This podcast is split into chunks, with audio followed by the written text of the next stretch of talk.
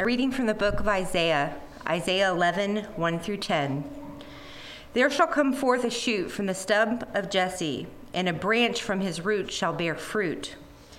And the Spirit of the Lord shall rest upon him the Spirit of wisdom and understanding, the Spirit of counsel and might, the Spirit of knowledge and the fear of the Lord.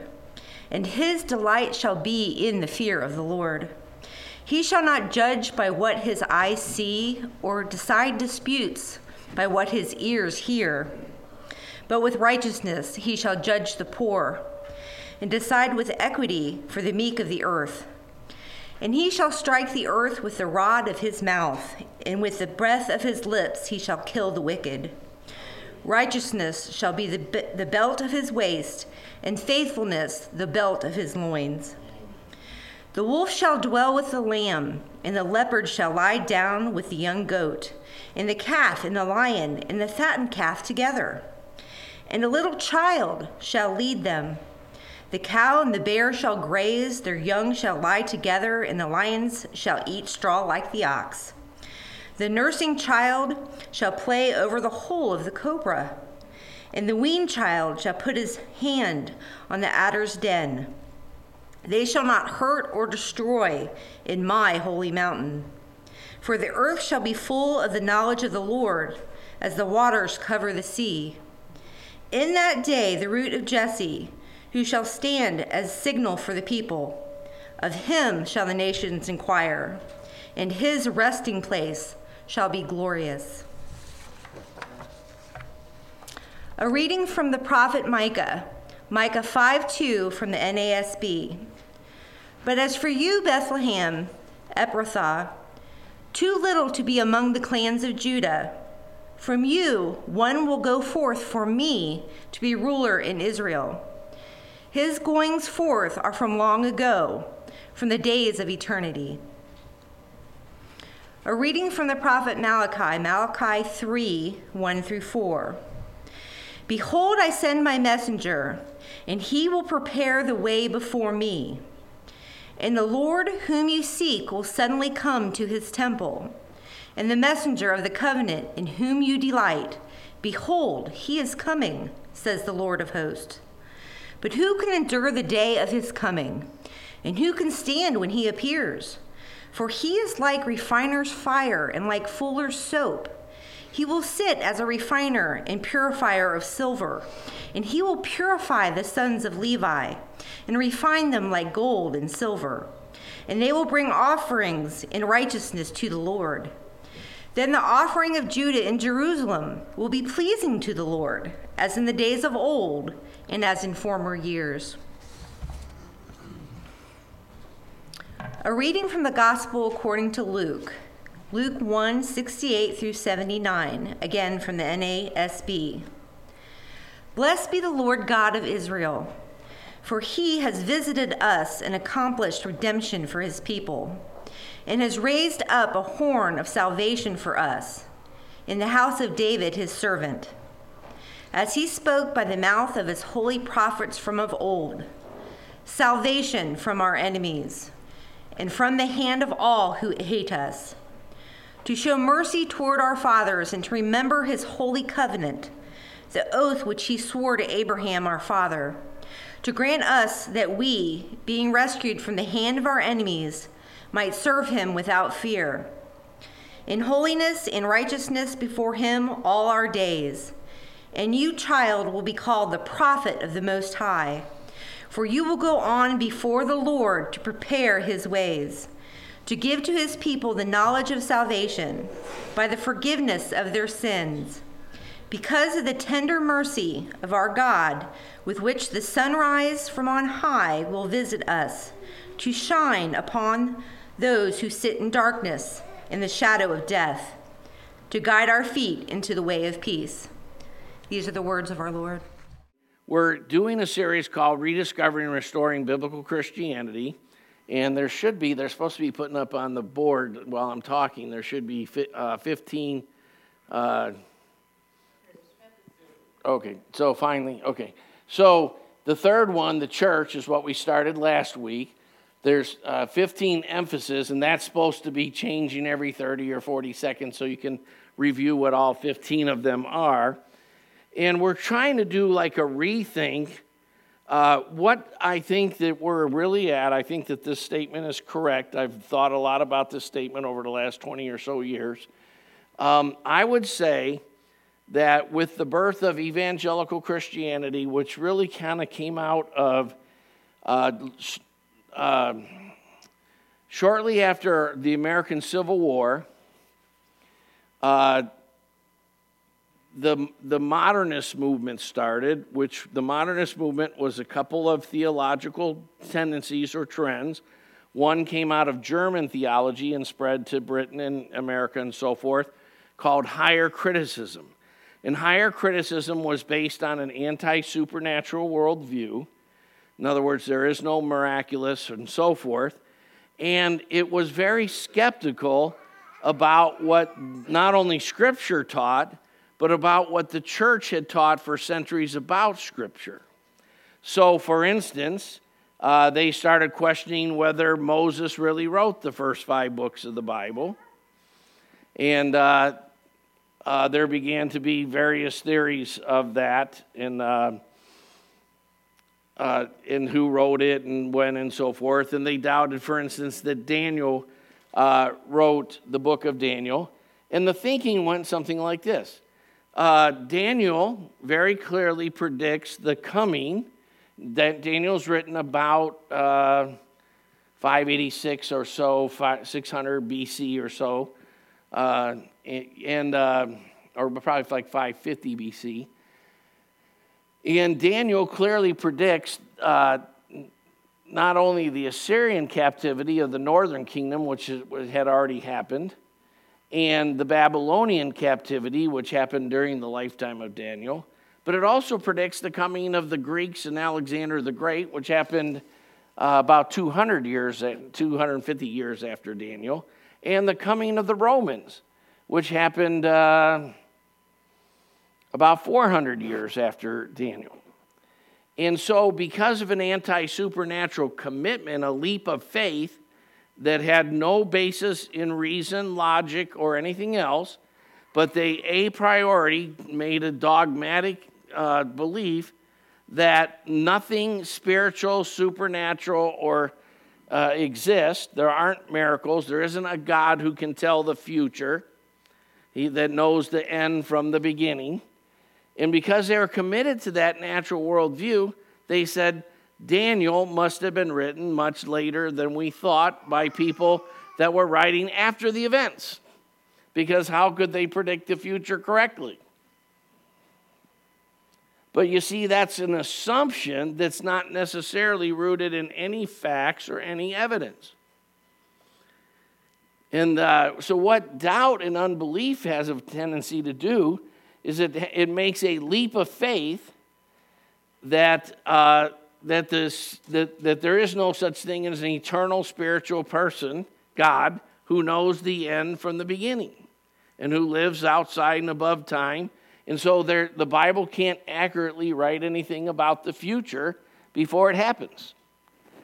And that was part of a movement that, that began to sweep, sweep what began to form what we now call the liberal Protestant churches, like your Episcopalians or the uh, various now a lot of liberal churches have various branches.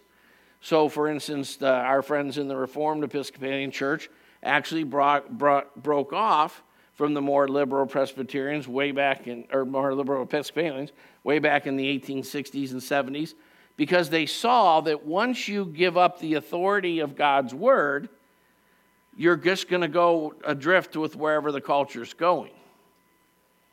And you'll believe anything that the, the majority of people want to believe. Right? So that, that started a, a thing that was called the fundamentalist modernist controversy. And evangelicalism grew up out of the conservative response to the modernists. And the modernists, therefore, you know, had ideas like Christ didn't really rise from the dead, Christ really didn't do miracles, uh, Paul didn't really write 13 books of the New Testament.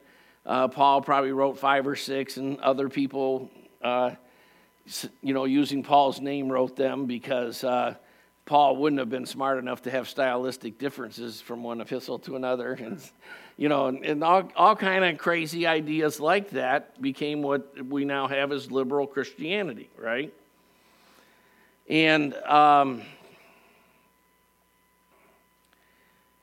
Uh, this, this, you know, this has had very big impact on, on our culture in, in, in various ways. And uh, so the evangelical mindset grew up, and in, in, in roughly speaking, uh, the modernists somewhat took the ways of interpreting God in Scripture that the Sadducees took in the, in the time of Christ and the, and the conservative, uh, more fundamentalists tended to move toward the way the Pharisees thought about Scripture.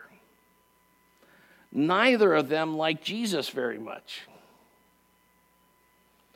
And so, what we're kind of postulating is that there's a lot of things. We, we now live in a time where probably the most lip service is given to following the Bible of any time in church history.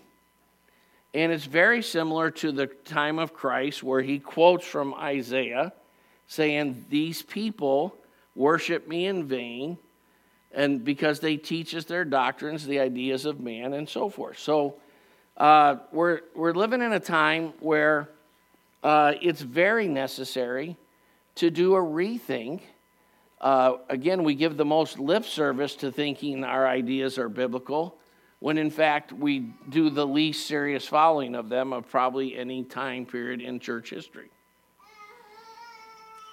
Right, so that what this series is all about is it's called rediscovering.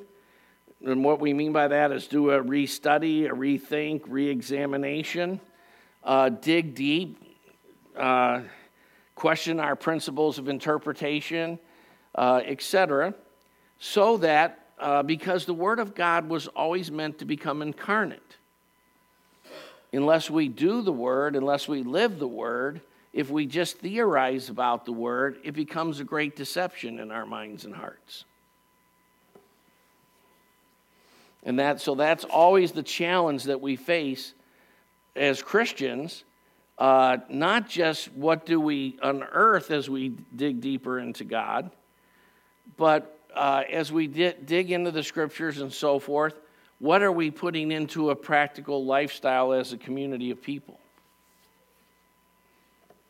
Hopefully that makes sense. So, this series is about re examining uh, the 15 things. I think that's uh, the second group of five or so. Out of it, you know, it'll change the, uh, the five that are listed there every, I don't know if they have a change in every 30 seconds or whatever. But um, so we looked at what it means to love God, uh, was the first thing we looked at. The second thing on the list was. Um, was the was grace what is and we especially compared grace-based thinking to performance-based thinking because one of the major tendencies from genesis on of all fallen men uh, is to uh, take a performance based approach to God uh, instead of a grace based approach to God. And we cannot uh, do anything but bring forth death and destruction by a performance based approach. Being performance based will lead you to be self righteous and self condemned at the same time. Did you hear that? That's, in fact, what you should discern in your heart. If you're hard on other people, that's a pretty good sign that you're performance based.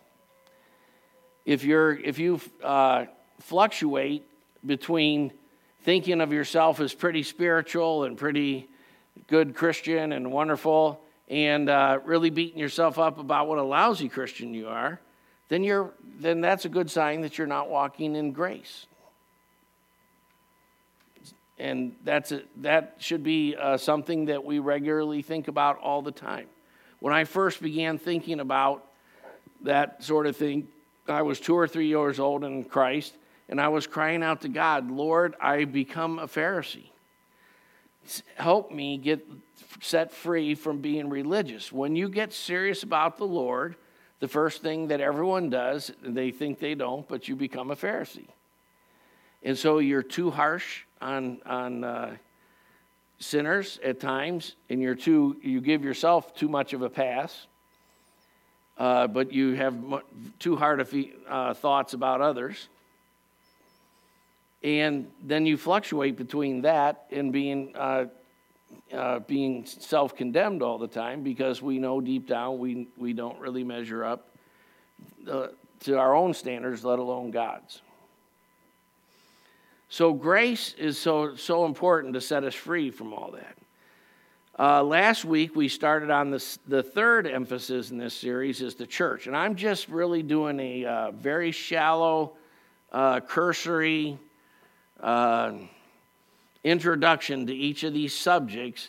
What I'm trying to always do is I'm trying to give if you take notes if you if you take the messages seriously where you're actually taking notes i'm always amazed at how many people i see that don't take notes. Uh, I, you know the first thing i did when i became a christian was get a notebook and start taking notes on all the messages. When and no one told me to do that. It was just i mean that's a necessity if you're going to take things seriously. And if you uh, occasionally spend some time reviewing these the notes and so forth um, you know, you'll, you'll make some steady progress. And one of the areas you need to make steady progress is learning to be grace oriented in your thinking. And God will help us with that. And you really need to cry out to God to help us with that because deep in our fallen nature is the, is the tendency to be performance based. And that's, a, that's part of the journey in the Christian life is to come progressively out of being performance based and progressively into being grace based. If you have if you struggle with being hard on yourself or whatever, the answer is to have God help you with grace. Now, um, Nathan talked this morning about word pictures, and uh, I almost kind of went, phew, because I really debated at three and four in the morning whether to uh, do one more week on the word pictures of the church. And uh, the truth of the matter is, there's about five other things I want to talk about about the church. And I, I frankly had a pretty tough week because I had the flu all week and uh, didn't feel well any days this week, but I still maintained some appointments and all. But uh, frankly, I just didn't get, I got some reading done, some studying done, but I just didn't really put enough time into doing the other three or four subjects I'm working on. Uh, on, on with regard to the church. Uh, hopefully by next week I'll be ready to do the most exciting thing, one, which is going to be um, kind of an introduction to how to rethink the whole New Testament for, for us. Uh, so, anyway, Nathan brought out today very clearly something that we talk a lot about in this church, and that is that God speaks in word pictures or imagery. And as Nathan brought out, brought out pretty clearly, most of the time the imagery is intentionally uh, revisited from Genesis 1, 2, and 3 all the way to the last couple chapters of Revelation. So there's subjects like uh, the garden, which we first see in, in Genesis 1 and Genesis 3. Well, 2 also, Genesis 1, 2, and 3. There's a garden.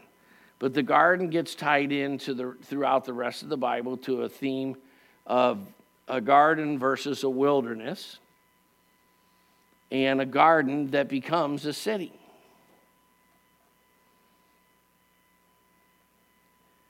And God's intention is to bring a city uh, to earth that's made up of His people, filled with His Spirit, living His ways, and manifesting a, a, a culture that derives out of His person and being and His values and priorities. And that's called the church. So last week we kind of got into a little bit uh, some uh, word pictures of the church. Uh, this week, I'm going to try to give us. we we got to tighten up the first part of the, this meeting a little bit because I'm getting up here uh, about 20 minutes after I need to be, and I don't, I don't want to go over, but it's not actually my fault that I'm going over because I'm, uh, I'm getting up here about 20, 25 minutes later than I should. Uh, so we uh, got to do the announcements and all those kind of things a little quicker. But anyway, we'll work on that. Um, so today I just want to look at 13 word pictures of the church from the book of Ephesus. Oh, not, I misstated that from Ephesus, the city, the church in the city. And so when I first did this uh, some years ago, I started with like seven word pictures of the church from the book of Ephesians. Uh, eventually, I changed it to eight. And eventually, it started to grow from there as I noticed more word pictures of the church in Ephesus that I hadn't really focused enough on. But Ephesus, we actually have knowledge of Ephesus from three places in the New Testament. So I'm going to draw on all three of those to talk about word pictures that come to us from Ephesus. Uh, one or so of which is not necessarily spoken about in the book of Ephesians. So in Revelation chapter 2 and 3, Jesus speaks to seven churches using imagery that he had introduced that John had introduced us to in Revelation chapter 1 and ironically Nathan spoke about Revelation chapter 1 and images of Christ from that this morning which we didn't compare notes or anything but uh, so the first when in, in chapters 2 and 3 Jesus speaks to seven different churches in uh, what at that time was called Asia uh, later became called Asia Minor today it's called Turkey and we call uh, something more, much farther to the east, Asia today. But um, the, the, where, where Turkey and Syria are today is where uh, Asia was in, in the time of the writing of the New Testament. And Jesus speaks to seven different churches. The first one he speaks to is the church at Ephesus and he t- tells the Ephesian things, certain things in Revelation 2 1 through 7, which I would encourage you to review this week. Then, of course, we have knowledge of the Ephesian church from the six chapters of the book of Ephesians or Paul's letter to the Ephesians. And then there's several references to Asia or to, to Ephesus in Acts chapters 18, 19, and 20.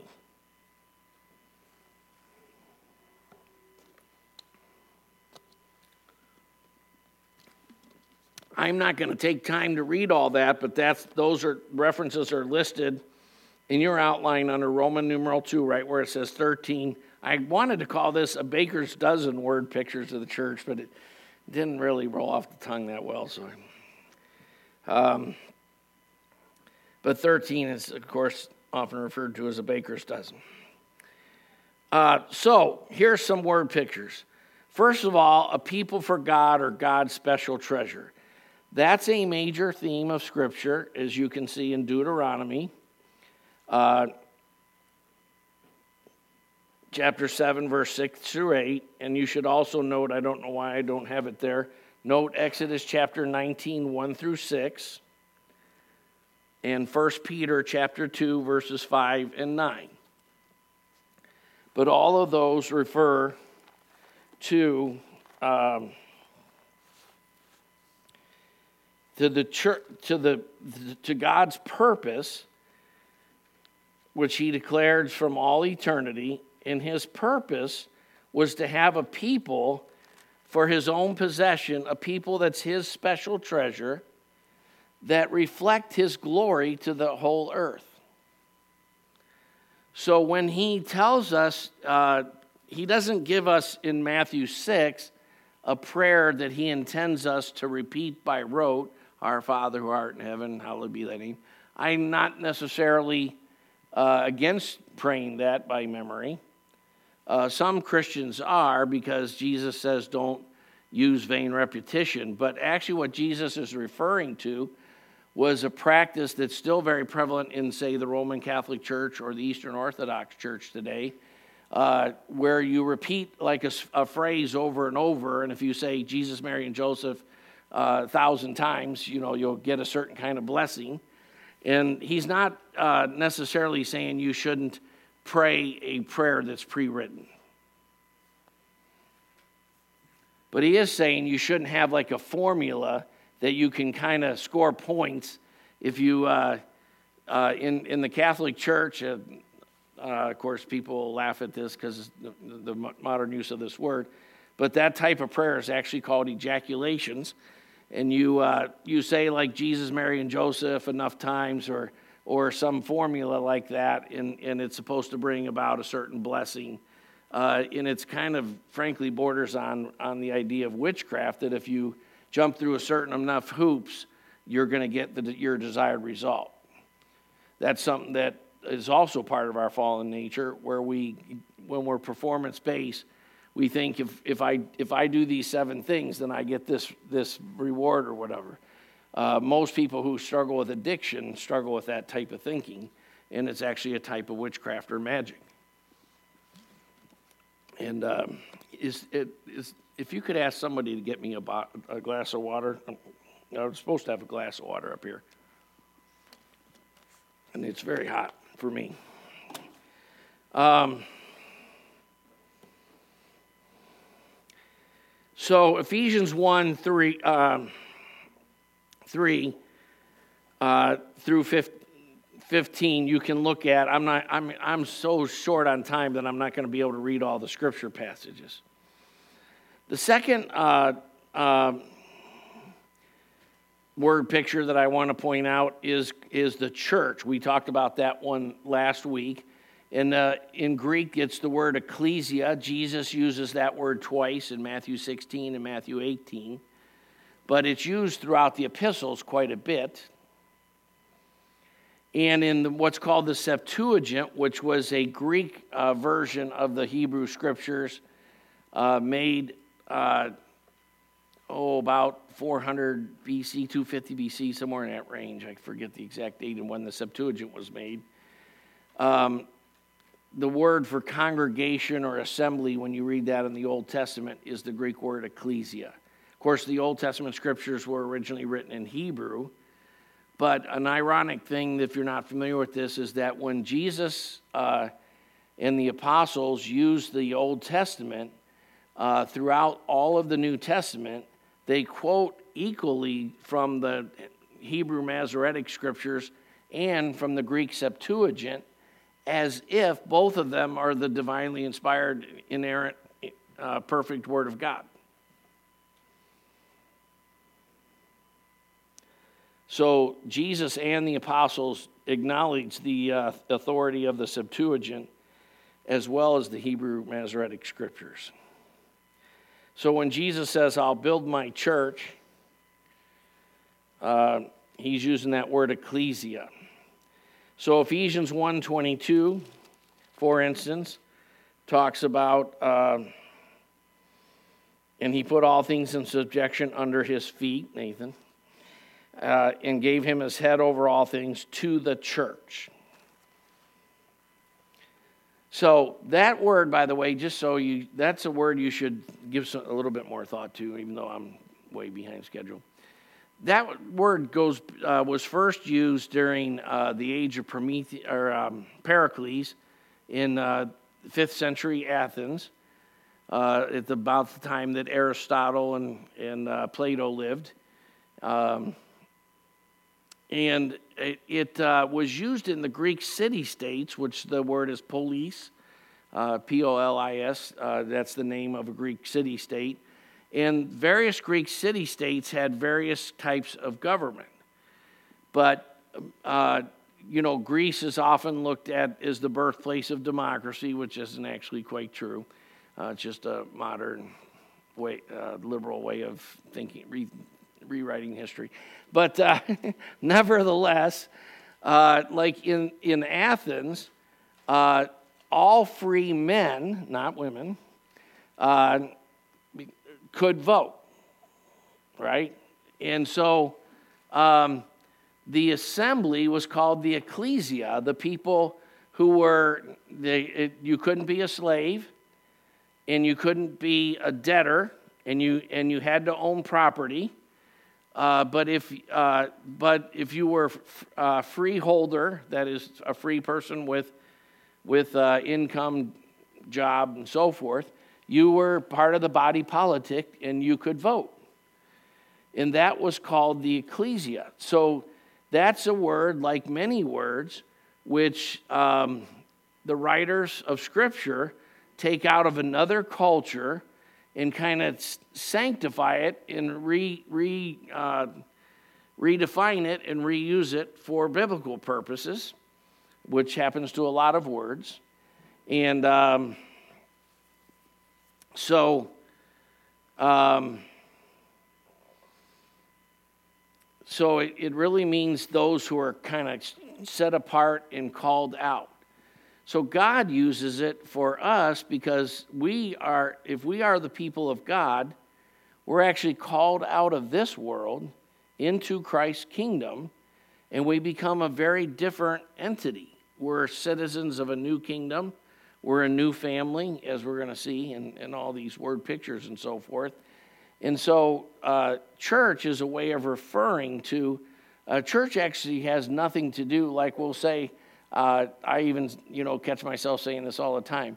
Oh, I'll meet you over at the church. But I try as often as possible to say, I'll meet you over at the building. Uh, you know, because this is a building that we facilitate. But the church, uh, you know, the Haggers had a, the Grays had Thanksgiving dinners. So the church met at their house on Thanksgiving. You know, the church is wherever God's people are meeting in the name of Christ.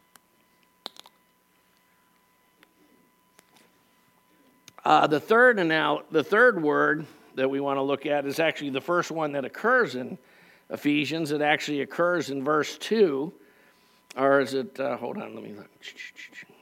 No, verse one.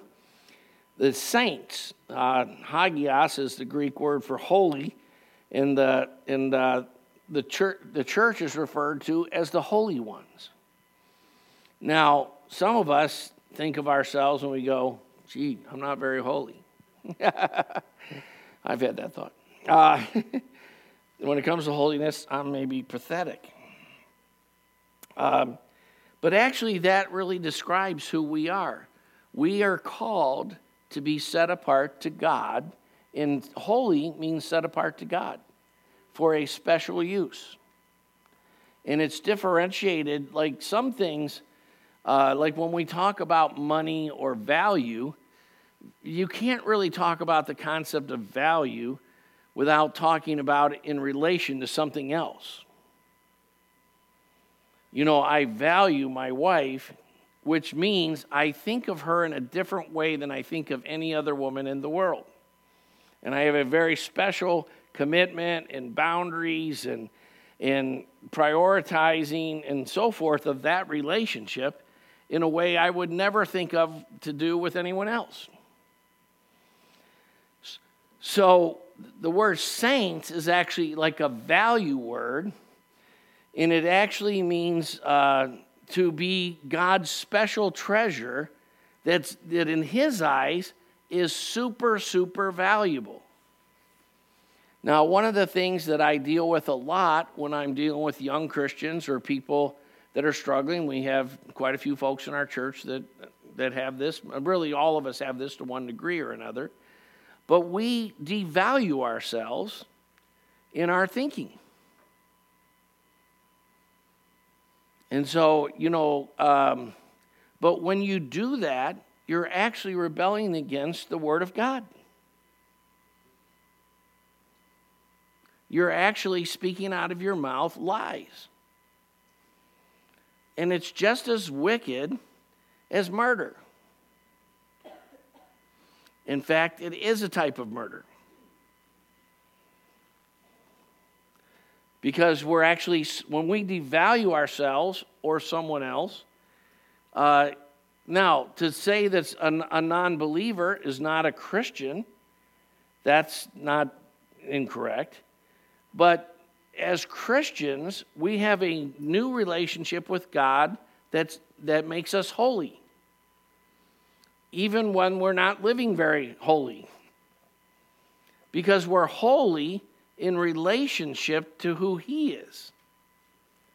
and He is perfectly holy. And so you may not be a very mature Christian, and you might think, well, John Gray is so much more mature than I am in Christ or something. I think that sometimes. But, uh, but I would be wrong because you are the righteousness of God in Christ Jesus. That's who you are. That's actually something I tend to say around the house all the time. When uh, my wife and I have different ways of joking and bantering, and I always say, "Remember, I'm the righteousness of God in Christ Jesus." she says, "You sure don't act like it sometimes," but uh, and that's precisely the point. You are the righteousness of God in Christ Jesus, even while God is taking you on a journey to live there. You are, you are the saints. You're the holy ones. You're set apart for a very special purpose. Now, I don't know about you, but I, I have some things that are more special than other things. You know, I have a piano that's not worth very much money to the way this world thinks, but it was the piano my mother played, and it was the piano I learned on. And, uh, uh, you know, it was the piano I was sitting at when I prayed for my little brother the day before he died. And it has all sorts of memories. It was the piano my kids played when they were learning to play the piano. And so, even though it's not necessarily uh, valuable and wouldn't be to anyone else, to me it's very valuable. And the, you, you might have things like that in your life. And that's exactly actually what Paul is talking about when he calls us saints. God thinks of you as a very, very special person because you're the called out, out ones, the church. You're the people of God, his special treasure, and you're set apart as holy to him. And again, holiness means set apart. So, under point three, there, you can see uh, the word holy is used a number of times, and the word saints or holy ones is used a number of times. And you could spend some time reading those and thinking about them. I don't have enough time for that, uh, or this would become a series, just, just this particular teaching. A fourth anal- word picture of the church that's used in Ephesians, and uh, over to the right and underlined, I have some of the scriptures where it's used in Ephesians, is the body of Christ. Now, a body is an important concept because a body is necessary to do what your head and your spirit are thinking.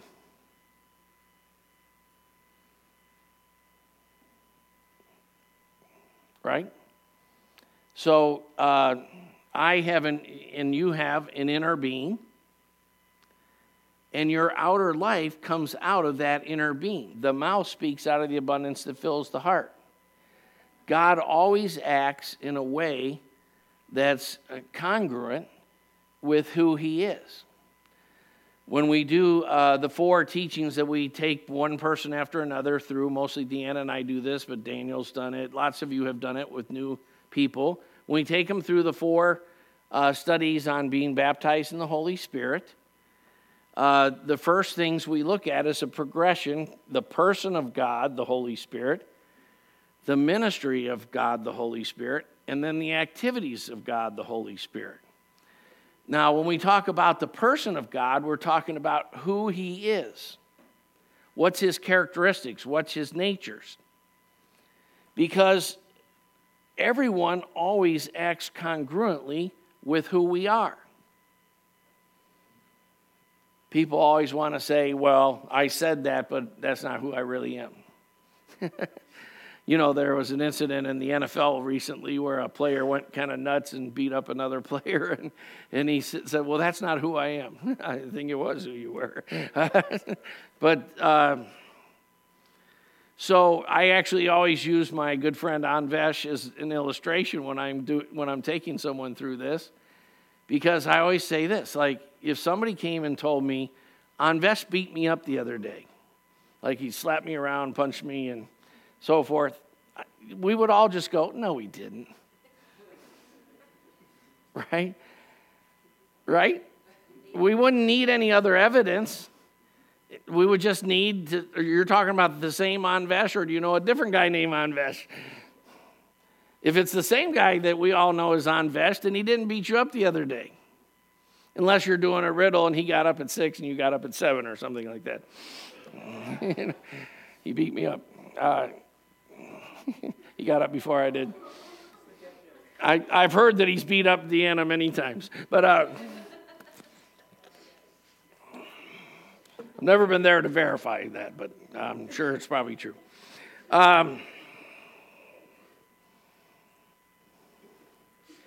so uh, that's kind of an important thing is people act out of who they are. And your outward actions are a result of who you inwardly is. Or you be. you be that you be. Uh, your, your mouth does speak out of the abundance that fills the heart. You eat what you like. You sleep in extra if you're want to be lazy or you're or you need to sleep in extra or whatever. But you, your outward life is always an accurate reflection of what your inward life is. And people who are always trying to say, well, I didn't really mean to be this way, you're, you're just lying to yourself.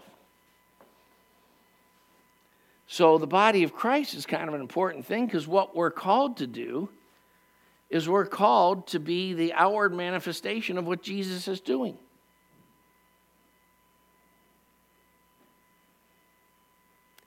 You know, like if someone calls you on the phone, hey, Daniel, what's up? you know, Daniel should be able to say, Did you not know I had to be about my father's business? That's what I'm doing. Like I'm doing the will of the Father. I'm doing what God's doing.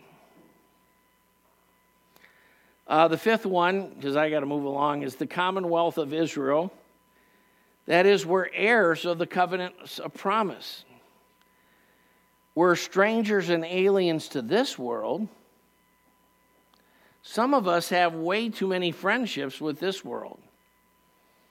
Um, I was actually speaking to a person uh, the other day who was a little bit uh, perturbed because people that he knew before he was a Christian, that he still knows and hangs out with and so forth, weren't treating him like the Christians do. They were still remembering his old sins and, and you know, had low expectations and so forth. And I said, why would you expect people who are, are not, you know, there's lots of, everyone's a Christian in our culture. But the truth of the matter is, there's real Christians and there's not. And uh, don't expect, like, pe- people get into a thing where they get upset because unbelievers act like unbelievers. My boss was mean. Duh. you know? what, what would you? It's amazing how many people have expectations that, you know, uh, the government or your neighbor or your boss or an officer in the, and if you're in the Air Force, is good, they're going to treat you in a godly way. Why would you expect that?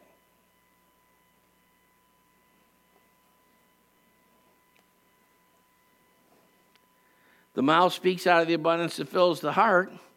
You should expect unbelievers to treat you terrible. Praise God. And we are called to not return insult for insult, but to give a blessing instead. Right?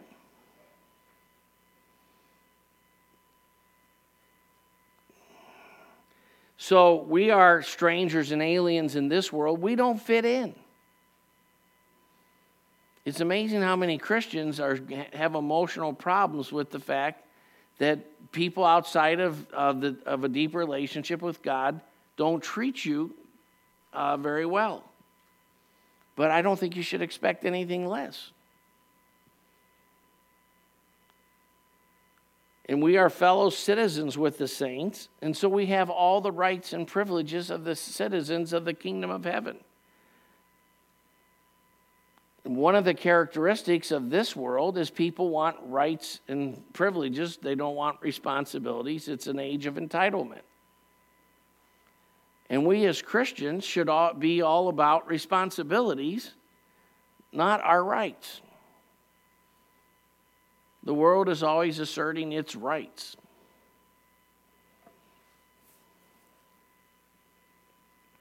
And you know what growing up is about? Growing up is about having more and more responsibilities for more and more people.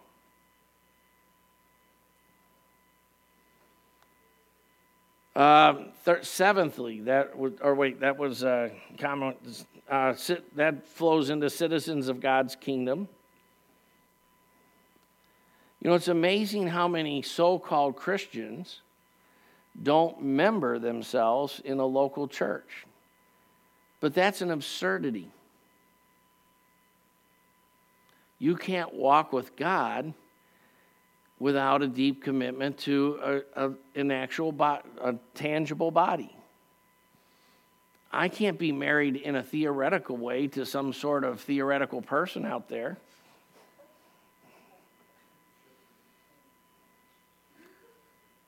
You know, like if you're married to everyone, you're married to no one. you know, there, there has to be tangible boundaries and commitments and definitions in relationships. And if we're citizens of God's kingdom, then we actually have obligations in God's kingdom. And we have membership. And we have commitments.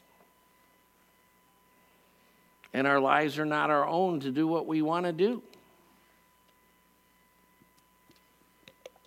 And you know, uh, when it comes to membership and so forth, it's amazing how many uh, people, how many Christians I know. In fact, I know very few Christians who actually go about thinking about like who you should be membered to in the body of Christ in a very biblical way. I'm not concerned if they the people have wealth. I'm not concerned if they have uh, the right name. You know, like the First Baptist, Pentecostal, Episcopalian, Presbyterian, Lutherans of Christ or something, you know, whatever. I like what I'm concerned about is what are they doing in terms of honoring God? There's three ministries of all Christians to, to minister to God, to minister to each other. So I first want to know about how much they have depth of seeking God. Are there a lot of people in their midst to say, Well, I don't read much? You can't love God and not read much. Because you're to love God with all your heart, your, all your soul, all your mind, and all your strength. And when Jesus quoted that from the Old Testament, he always added the phrase, and your mind, which was not in the Hebrew.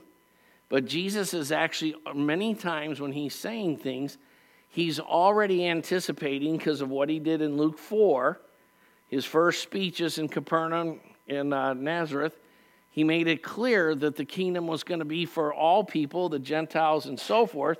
And he, in his entire ministry, he spoke accordingly. So he adds the concept mind because he's preparing the gospel to invade a Greek world.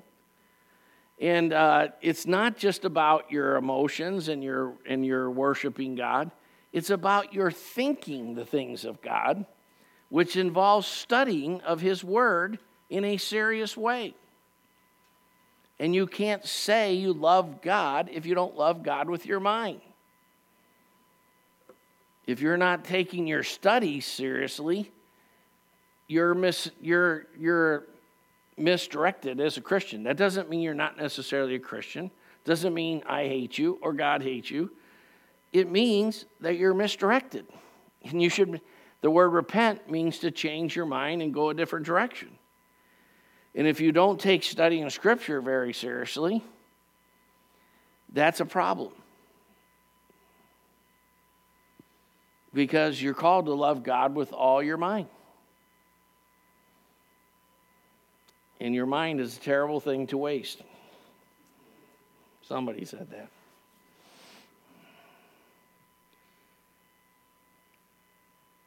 So, citizens of God's kingdom is a big deal. I have obligations towards you, not because I'm pastor, because I'm a citizen. It's amazing to me how many uh, Christians don't put enough value like on the Lord's day, uh, on praying for one another, on serving one another, on tithing. Uh, we are to live in commitment to each other. Three things, three ministries of all Christians, I started to say our ministry to God, our ministry to each other, and our ministry to those outside of the church, the lost. Now, when it comes to the church, because we're living in a time when the church is very fractured, there's some commitment levels. First of all, we're, we're to be committed to the people that we're in, in covenant with in our local church. But as far as you can, you should love and serve all Christians.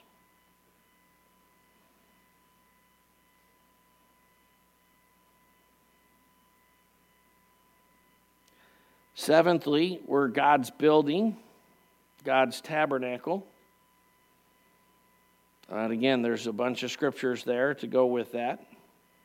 Christ is the cornerstone, the foundation the apostles and prophets laid.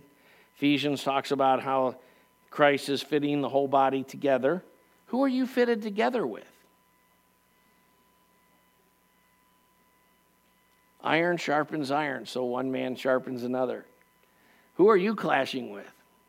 We have a tendency to think about, like, if we're clashing, we kind of, well, I sit over here because I kind of clash with this guy that sits over here.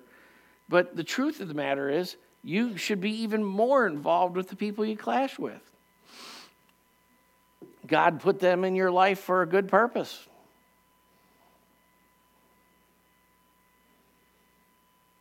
I, I, I especially like the people that are going to challenge me.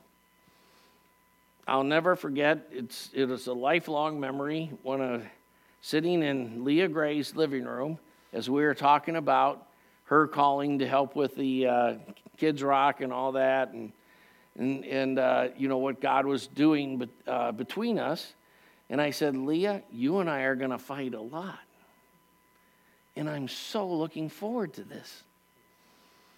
And that's proven to be quite true. We're both type A, and uh, we have a lot of similarities.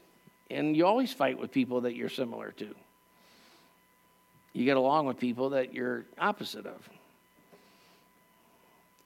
And uh, Leah's one of my favorite people to banter with about anything. I call her up just because I'm in a feisty mood and I want to argue about something. no, I'm just like, Leah, what do you want to argue about today? No, I'm just kidding. And, you know, like, we're so misinformed about that whole concept, by the way, iron sharpening iron and stuff. You know, sometimes it is lawyer, loyalty to fight. Like, we, we tend to avoid people that are problematic to us and so forth. And uh, sometimes they're of great benefit to us. You, you know, you got a, a concept the Puritan had, Puritans had was to lovingly go after and hug your crosses. Don't, don't just kind of put up with your crosses, go get them and tackle them and hug them. Uh, eighthly, we're God's household. Now, in economics, the basic unit is the household. And um, God actually thinks in terms of households. And again, in the language in Ephesians 2, we're, verses 18 and 19, we're members of God's household. When Jesus says in John 14, remember the context. He's talking, people make this about heaven, which is nuts. Everyone thinks when he goes, I go to prepare a place for you, that he's preparing a place for you in heaven. That's so stupid, I can hardly stand it. I should be nicer. Let me tell you how I really feel. Idioso. No. Uh, um, the whole, Jesus doesn't speak like change subjects in the middle of his talk. He speaks in context of what he's talking about. And in John 13, 14, 15, and 16, for four chapters, is Jesus' discourse at the Last Supper. Matthew, Mark, and Luke, the three synoptic gospels, don't have time to say what that means. Most of you know that by now. They, they cover that Jesus gave us the Lord's Supper at the Last Supper, the communion that we're about to celebrate. That he predicted that uh, Simon Peter would, betray, would renounce him and, and betray him and, and, and, and then repent and be restored. And that Judas would betray him and not be restored. Matthew, Mark, and Luke cover that. John doesn't cover that at all because John had already read the three other Gospels and he's bringing out things about Christ and about the fact in his eternal deity, in his sonship, and, in his being the eternally begotten Son of the Father, the Word that became flesh. And so, what John focuses on is that Jesus is about to go with the Father, and he's giving them some last instructions which he does in several places the Passover supper in John 13, 14, 15, 16, when he encounters the disciples in the upper room in John 20 and 21 and in Luke 24, and then when he talks to the disciples eh, just before the ascension in the last nine verses of Luke and the first nine verses of, of Acts. Jesus, last times talking with the disciples, he's here on a mission to change the universe and he's not going to talk about unimportant things. Those are some of the most important portions of Scripture. Because it's kind of like John, you know, Bradbury, I've been your pastor for seven or eight years, and I'm dying of cancer on Thursday, and this is the last time I get to talk to you. Uh, I'm not dying of cancer on Thursday, I'm just giving a hypothetical. Uh, this is the last time I get to talk to you. I'm not going to make small talk. I'm going to say, remember that we studied this and that I asked you to do this and that you're called to be this and you better love that Lourdes and you better, uh, you know, whatever, be a great church member and all, you know, and uh, et cetera, et cetera. Don't forget your studies. And so Jesus is saying the most important things, and he's especially telling the disciples how it's going to be in their ministry after he goes to the Father because he's going to give them the Holy Spirit to continue to do his mission. And so all of John 13, 14, and 15 and 16 are about what the disciples are called to do on the earth. It has nothing to do with heaven. It's about the fact that Jesus is going to heaven and they're going to continue his mission on the earth. So when he says, I go to prepare a place for you, he's saying, I go to prepare what you're supposed to do to fit into the body of Christ, to the household of God, to membership in God's family. I'm, go- I'm going to the Father, and you're going to get special jobs to do as a result. It's like those sad songs about, you know, the dad's going to die in patches. I'm depending on you, son, to pull this family through.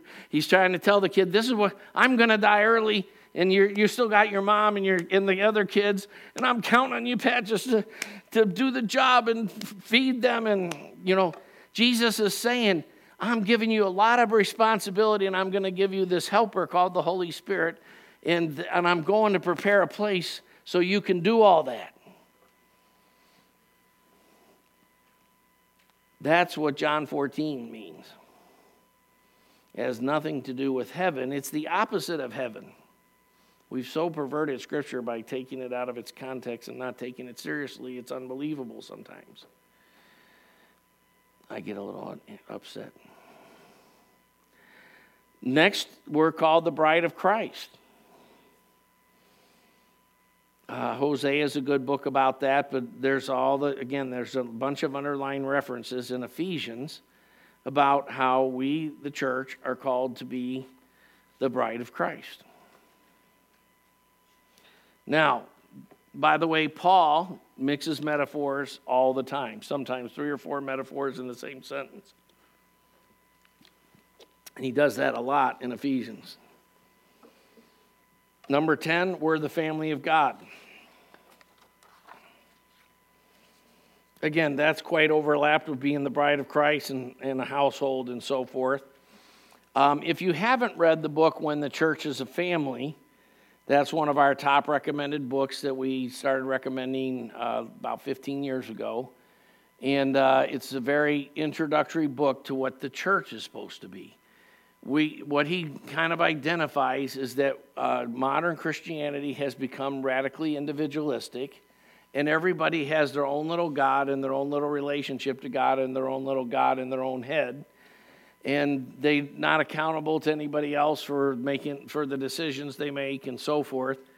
And that's not biblical thinking at all. There's a, a, a great tension in all truths. And holding that tension is the key to, to, to truth. Deception is when you get way out on one end or another. Radical individualism, as we practice it in American Christianity, is deep deception. But neither would it be right to go to some kind of community where you, you know, uh, you don't make any decisions you just do whatever you're told. And you like uh, some of the cults of the 70s they would have these group weddings like thousand people get married at once or whatever. And uh, you just get assigned to who you're getting married to and, and all this kind of stuff. Uh, that was the moonies if you didn't know who they were it's reverend Sun Myung Moon uh, a wonderful cult um, like a mass wedding for people that just don't just met each other at the wedding. Uh,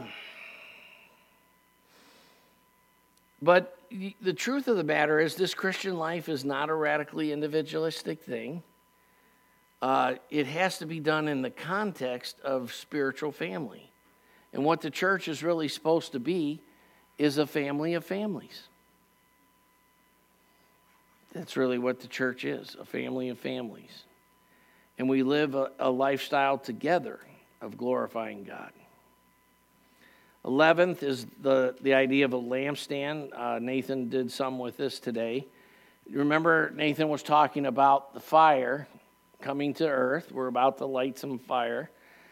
And a lampstand is a place where you put a group of individual candles so they shine brighter together and the lampstand contains the fire.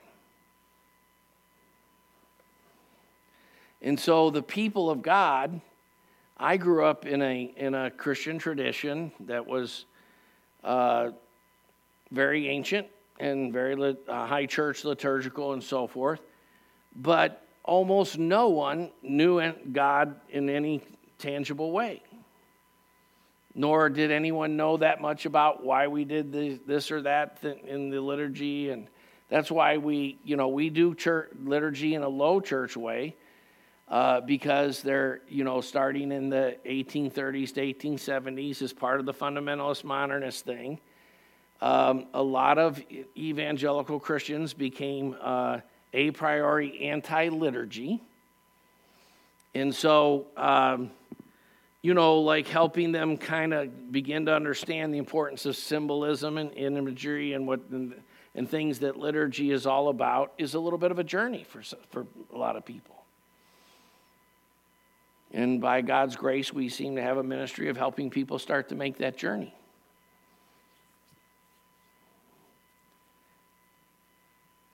And uh, liturgy can be a great thing, and it's, uh, it's all through the scriptures. and the things we do, like communion and reciting creeds and all those things, are directly traceable to the practice of the New Testament churches.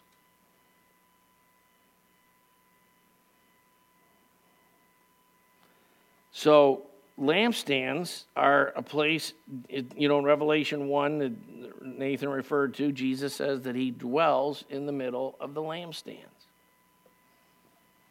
God lives in his people. And just as much as you can come to know God by reading Scripture and by uh, knowing the presence and power and voice of the Holy Spirit, so you have to come to know God by finding the Christ in your sister or brother. There's a, there's a deposit of Christ in your wife, and uh, you know that's uh, in your single brother's household, or or your single sister's household, or uh, there's a deposit of Christ in other church members that you need to get, and it's just as important. It's not, you know, like I'm not talking about that we need to fellowship, that so we always need to do social fun things, but we have to have effective, deep, personal real relationships that bring Christ to us in ways that we would miss without that person. I need to know uh, the things of Christ that, that uh, God has put in Austin or Sam or Roseanne or Ann Moya or Sindhu or John Gray.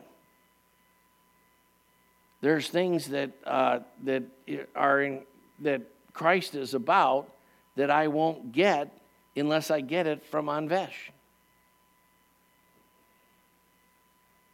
Just as much as I won't get all of what Christ is about if I just read parts of Scripture and don't read the whole thing. So, you know, like I'm not going to just try to get the Christ out of the people who are easiest to relate to in the church. That's why no one sits with me during the fellowship dinners. so let's stay away from that guy. You know, actually, if you want to grow in Christ, find deep, committed Christians that are hard to get along with and get to know them. He dwells in the lampstands. A lampstand is a place where you put a lot of candles. Uh, Army of God, uh, that's such, a, such an important one. Uh, man, I'm so fast time. I wish I could talk about what a triumph is. Should I talk about what a triumph is? You guys all know what a triumph is, like in Colossians when it says, he, when he disarmed the rulers and authorities, he made a public display of them, having triumphed over them through him. Do you all know what that term refers to?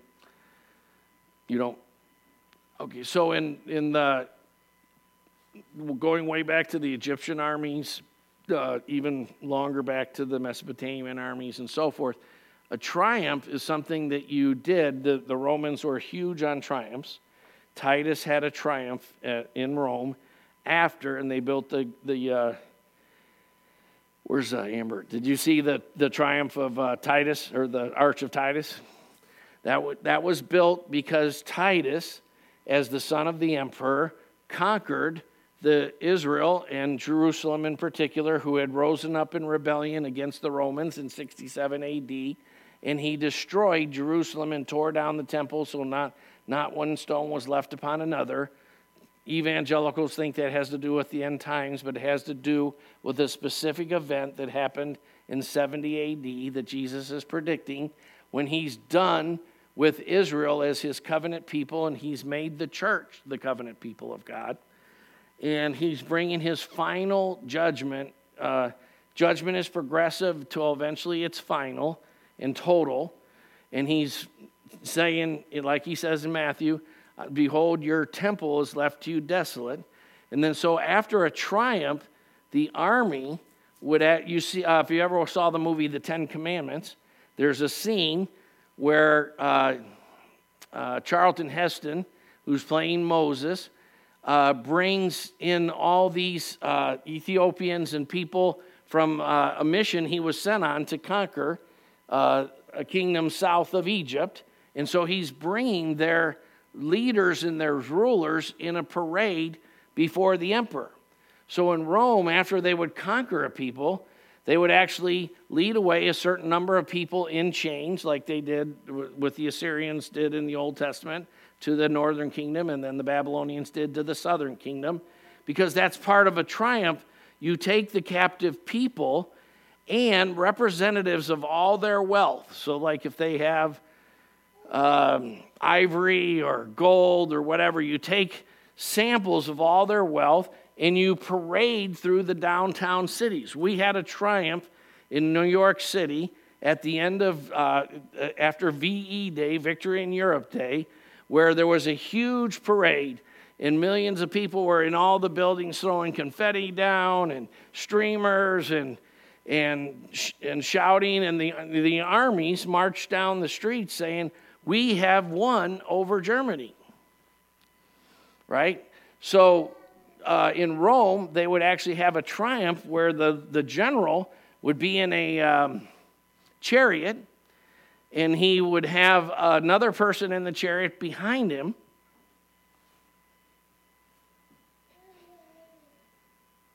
And Christ didn't have that and didn't need it, and I'll tell you why in a second. But as they would parade the captive soldiers in chains and so forth, and the people were, uh, would be throwing things out of the buildings and you know, like gifts to them and wreaths and all, you know, and all kinds of things to celebrate, and, it, and people would be cheering, and it'd be a great party, so to speak. But it, they would have like samples of the enemy's wealth and everything like that.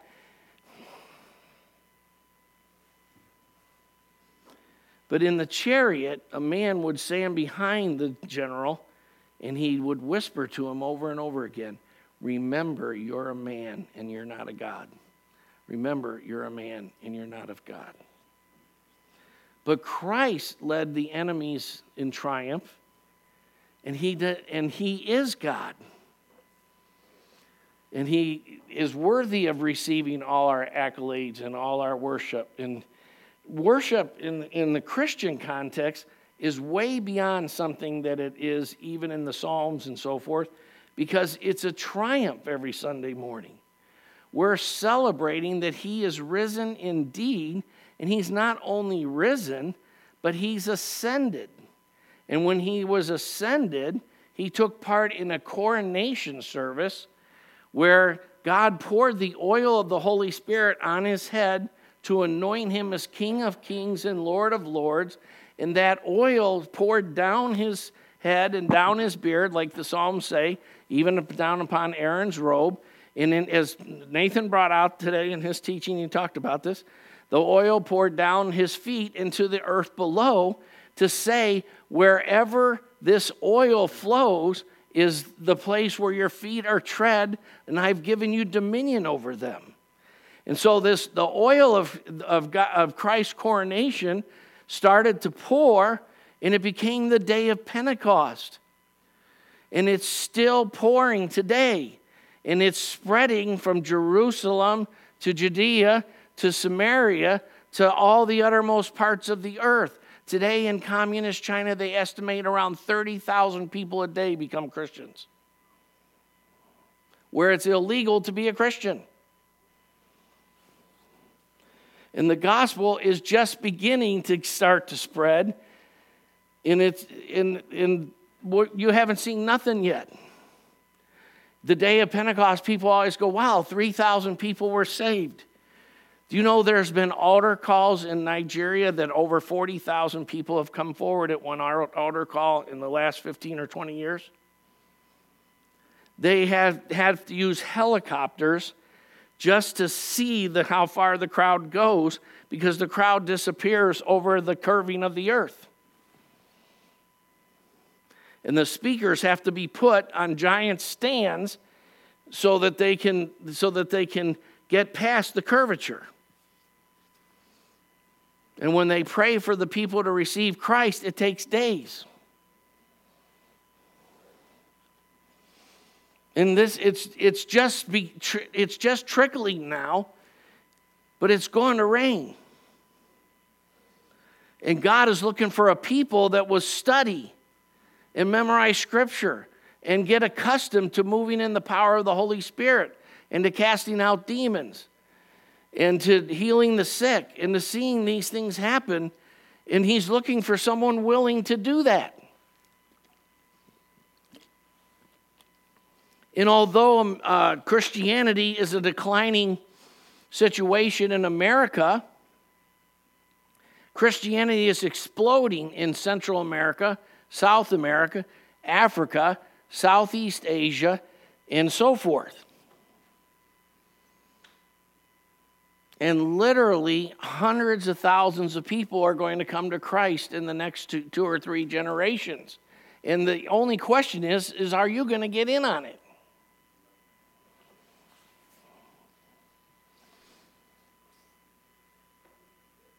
And that's, a, that's just the facts, Jack.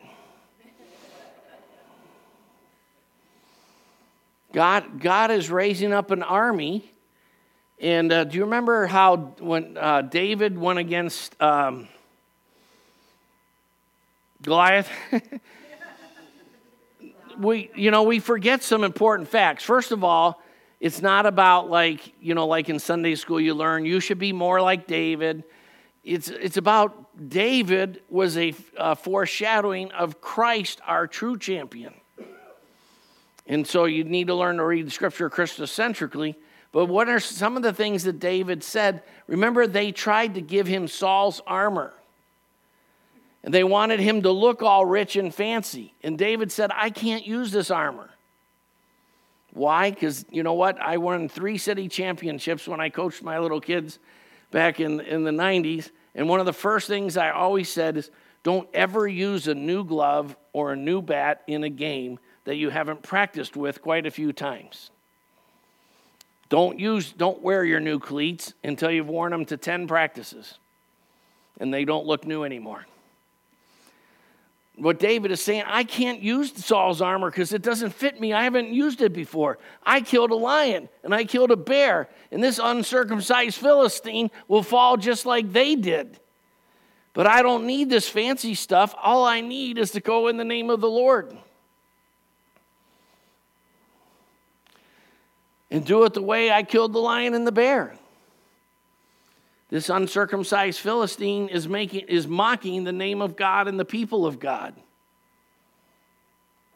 And he's going to get what's coming to him.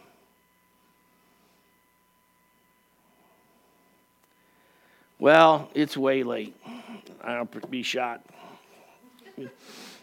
Or you might throw a stone at me and it'll sink into my skull, but I don't have six fingers or I'm not nine feet tall. Uh,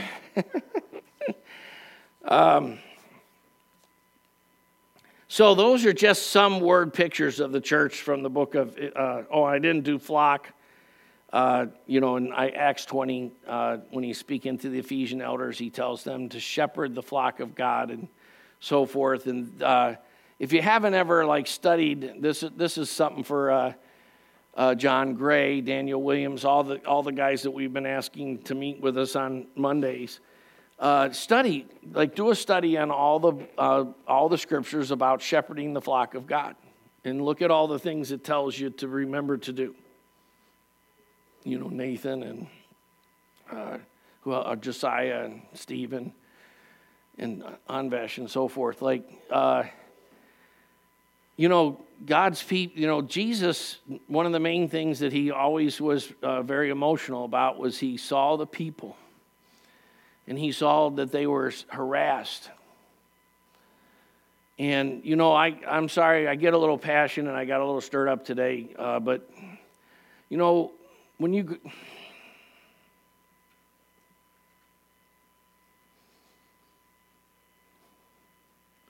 When you go to a place like Kroger's, and you're shopping and you just see all the people who are distraught and they're harassed and they're half out of their minds. We live at a time of great oppression. And uh, ask God to open your eyes spiritually so you can see what people are really like on the inside when you see them. You, you know, there, it's not discernment of spirits is not just about discerning demonic spirits but it's about being able to tell, like when a person, if they have the Spirit of Christ in them when you meet them. You, you know, God can actually show you a lot about a person just when you meet them. Like you can know if they're born again, if they're baptized in the Holy Spirit. Uh, there's certain kinds of demons that you can kind of see about their, cons- you know, certain, sometimes lust, sometimes addictions, sometimes angers and depressions. You can see uh, some of the spiritual powers that people are oppressed by and controlled by. And there's, a, there's a, even the occultists talk about, uh, I think, what do they call it, like a meta, uh, I forget, there's like an aura that people have like a spiritual condition. You know, the, the Charlie Brown cartoons that have the, the, the character Pigpen, you know, you can see like the spiritual atmosphere around him, so to speak. And uh, you really can with people.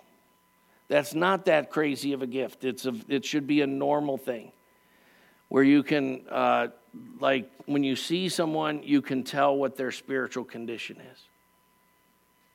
And, you know, Jesus knew a lot about the woman at the well that he was talking to. And he was, uh, he was not operating out of his omniscience as deity. He was, Philippians 2 makes it clear, he laid that aside. He didn't stop being God, but he didn't operate out of his omniscience. He leaned on the Holy Spirit the same way we have to, or else he wouldn't be our model or our example.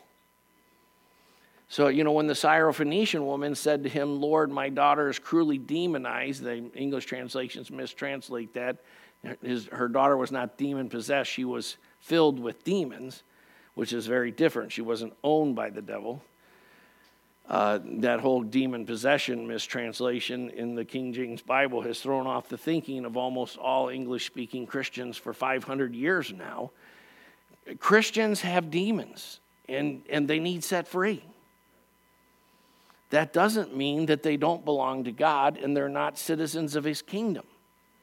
Lots of born again Christians are very bound up with demonic spirits.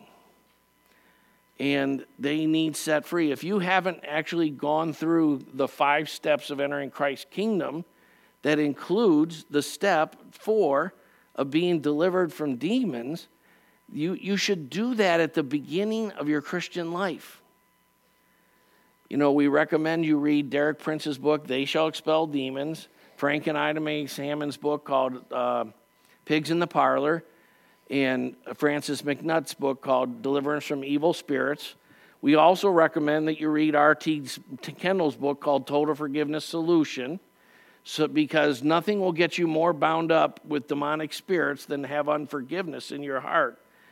And I meet, I meet tons of Christians who have a great deal of unforgiveness in their heart and have never clearly thought through what true forgiveness versus unforgiveness is, and they're holding all kinds of unforgiveness and bitterness inside themselves, and you can see it in the oppression that's about them.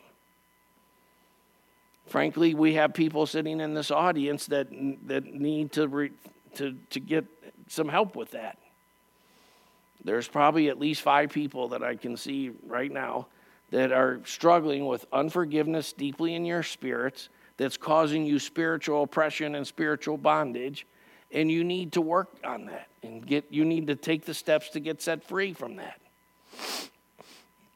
you know talk to leah gray and, and talk to her about her testimony when, when she got delivered from asthma uh, it's because she got delivered from certain kinds of demonic spirits that asthma is always rooted in.